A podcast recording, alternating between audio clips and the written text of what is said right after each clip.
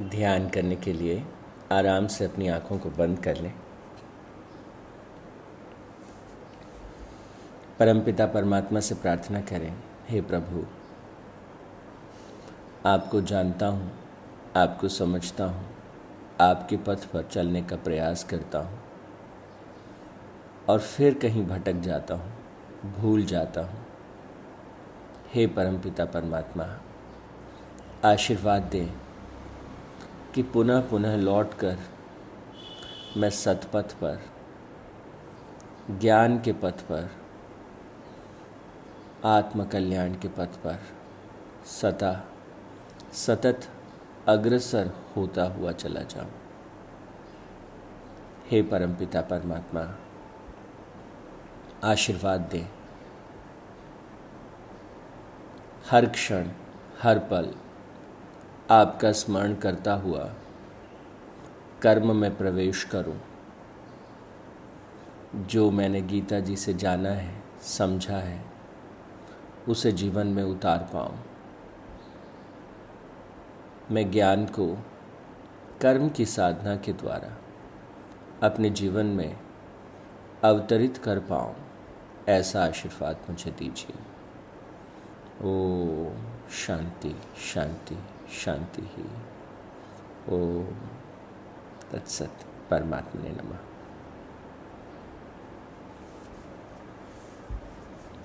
परमपिता परमात्मा के श्री चरणों में छोटा सा ध्यान करने के बाद अब हम अपने विषय पर आते हम चर्चा कर रहे थे श्रीमद् भगवत गीता के सातवें अध्याय पर। गीता श्लोक स्मरण परीक्षा। कक्षा सात में जिन श्लोक, श्लोकों को गुरुदेव ने चुना, हम उन्हीं पर चर्चा कर रहे हैं। तो सबसे पहला श्लोक तीसरे अध्याय का पैंतीसवां श्लोक क्या कहता है?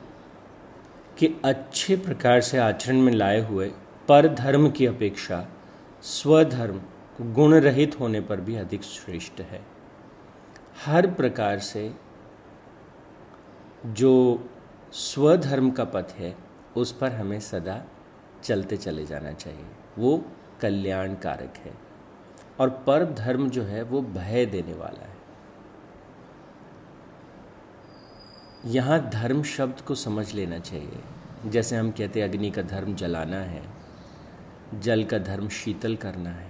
हमारी कोर में हमारा एक मूल स्वभाव है और हर व्यक्ति का वो मूल स्वभाव दूसरे के व्यक्ति से थोड़ा पृथक है, अलग है। अपने मूल स्वभाव के अनुरूप हम अपने जीवन को धीरे धीरे धीरे धीरे परिष्कृत करें। तो एक अध्यापक जो है, वो अध्ययन का कार्य, अध्ययन अध्यापन का कार्य इसलिए नहीं करता कि भाई देखो, ये ठीक है जॉब लग गई और अब यही करना है। कहते, तुम जरा देखो, क्या इस पथ पर तुम लगातार अपने आप को परिष्कृत करते हुए, अपने आप को ऊपर उठाते हुए आगे बढ़ सकते हो क्या? जीवन की साधना जो है, वो स्वयं को साधने जैसा है। स्वधर्म का जो तात्पर्य है अगर उसको बहुत गहराई में जाके हम देखेंगे तो ये शब्द अपने आप को प्रकट करता है। हमारा अपने प्रति क्या धर्म है? मैं कैसे अपने जीवन को जीऊँ? मैं कैसे अपने जीवन को परिष्कृत करूँ? मैं कैसे अपने आप को ऊपर उठाऊँ?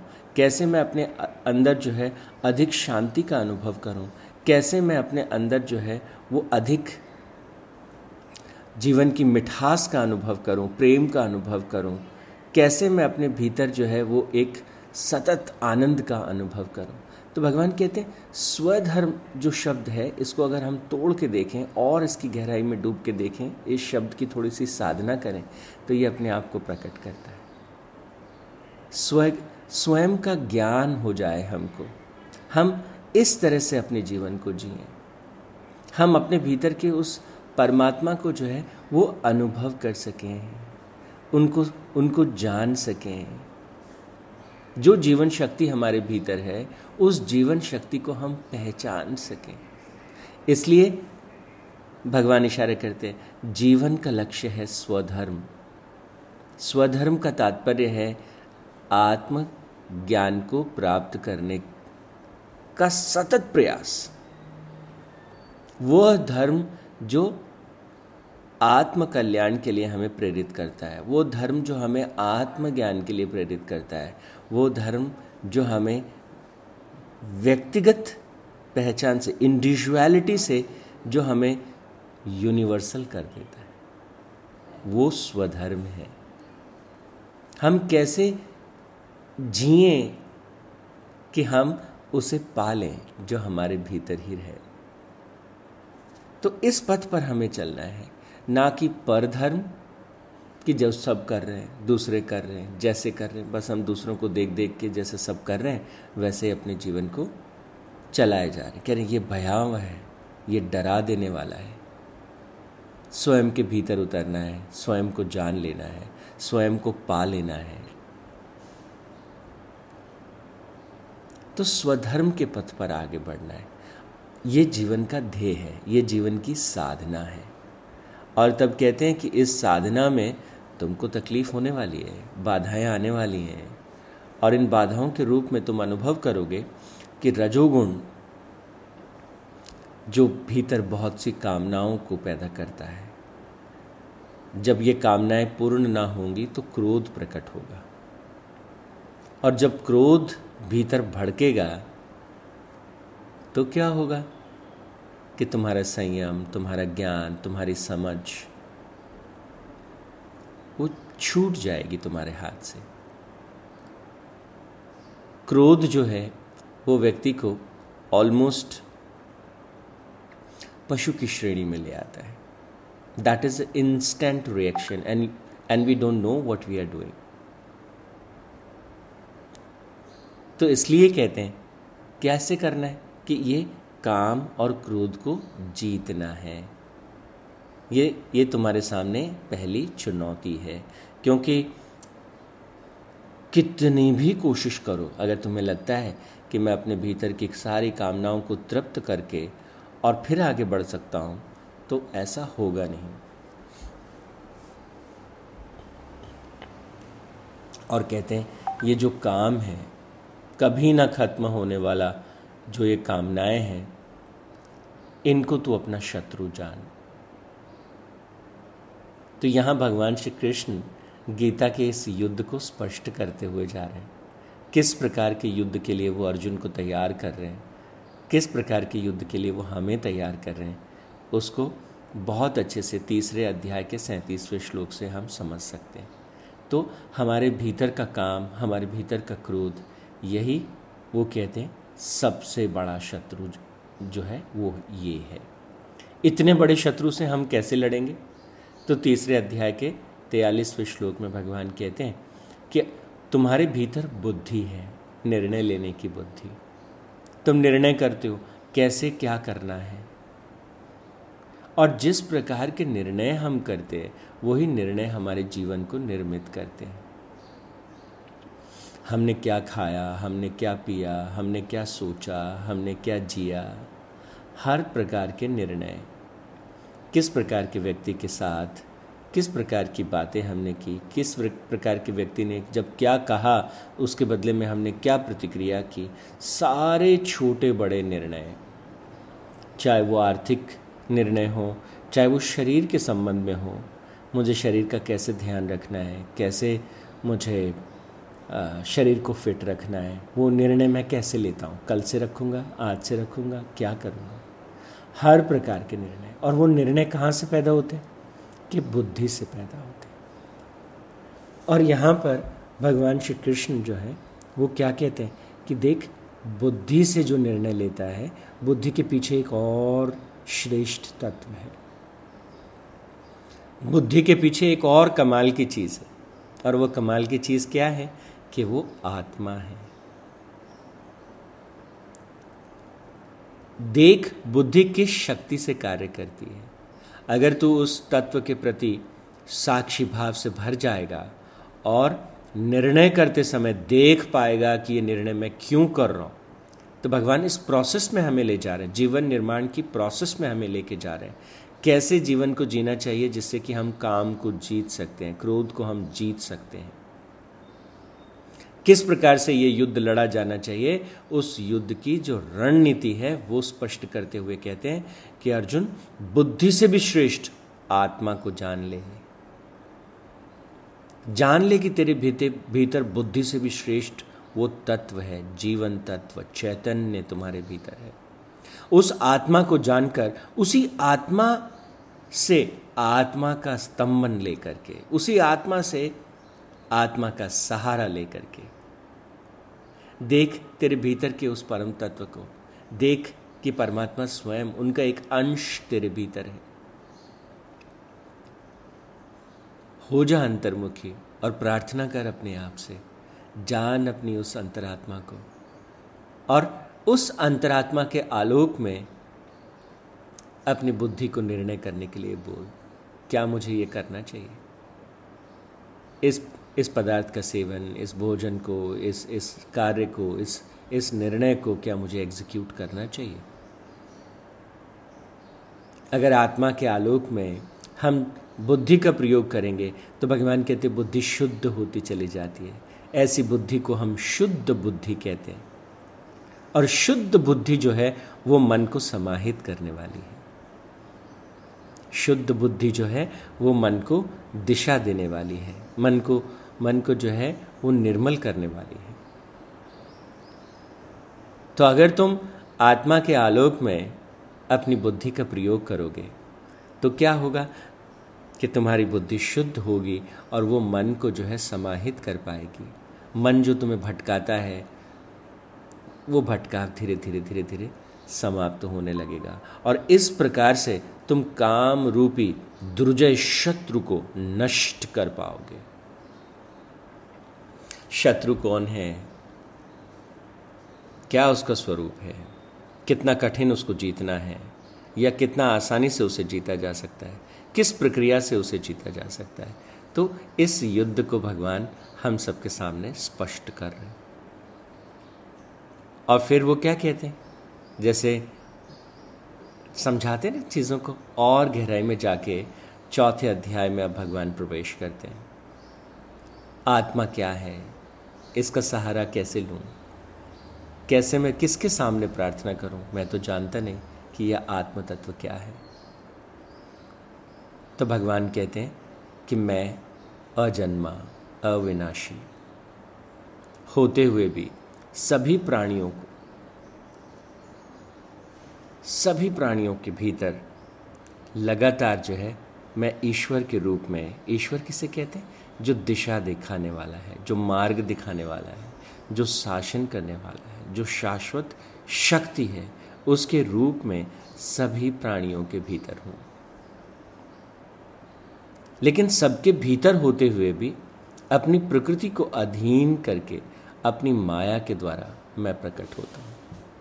तो भगवान कहते हैं कि तुम्हारे भीतर एक शुद्ध शक्ति के रूप में मेरा ही अंश जो है वो तुम्हारे भीतर है। लेकिन वो कैसे कार्य करता है? प्रकृति के अधीन होकर के कार्य करता है। और अपनी योग माया के द्वारा वो प्रकट होता है। अब अब ये बड़ी मज़ेदार सी बात है। कहते हैं, आपके पास तो दही है और आपको मक्खन खाना है। अब हमको क्या लगता है, अरे, मक्खन तो है ही नहीं। मेरे पास तो केवल दही है, मुझे तो दही खा के ही काम चलाना पड़ेगा। तो भगवान जो है, वो उस दही से कैसे मक्खन बने? जीवन कैसे मक्खन हो जाए? तो उस प्रोसेस में हमें उतरना पड़ता है। और वो दही के भीतर मक्खन दिखाई नहीं दे रहा। ये तो दही है, मक्खन तो है नहीं। ये माया है। और भगवान कहते हैं साधना क्या है कि वो जो चर्निंग की प्रोसेस है, वो दही को मथने की जो प्रक्रिया है, जीवन को जो चिंतन की, मंथन की, निधि ध्यानासन की जो प्रक्रिया है, उस प्रक्रिया के द्वारा जो है, ये साधारण सा दही जो है, असाधारण सा मक्खन हो जाता है। वो परम तत्व जो है, उस दही के जर्रे जर्रे में, कण कण में जो है, जैसे मक्खन रहता है, उसी तरह से वो ईश्वर वो ब्रह्म तत्व हम सब के भीतर, हमारे हमारे कण कण के भीतर वो वो रहता है। लेकिन भगवान कहते हैं, मैं प्रकृति के अधीन होकर के ये करता हूँ। तो प्रकृति के अधीन होकर के करता हूँ? तो जैसे ही प्रकृति का नाम भगवान ने लिया कि वो परम शक्ति तुम्हारे भीतर है, लेकिन वो कार्य कैसे करेगी? प्रकृति के अधीन होकर के कार्य करेगी। और प्रकृति में तीनों गुण होंगे। तमोगुण, रजोगुण, सत्वगुण, तीनों तरह के गुण होंगे। जैसे ही वो चैतन्य भीतर प्रकट होगा, ये तीनों, क्योंकि वो प्रकृति के अधीन तुम्हारे भीतर प्रकट होता है, इसलिए तीनों गुणों की अनुभूति होगी। इसलिए जीवन जो है, वो उस जीवन में जो साधना है, उसकी आवश्यकता क्या है? कि दही से अगर मक्खन चाहिए तो फिर हमको थोड़ी सी और उसमें चर्निंग की ज़रूरत है थोड़े सा साधने की ज़रूरत है तो इसी तरह से जीवन में भी उस साधना की आवश्यकता होती है। और यहाँ पर गीता का सबसे प्रसिद्ध सूत्र जो है, वो भगवान हमसे कहते हैं। कहते हैं, तुम ऐसे मत सोचना कि इस पूरी प्रक्रिया में तुम अकेले हो। जीवन निर्माण की प्रक्रिया में, जीवन उत्थान की इस पूरी साधना में ऐसे मत सोचना कि तुम अकेले हो। तुम चलो तो सही इस पथ पर।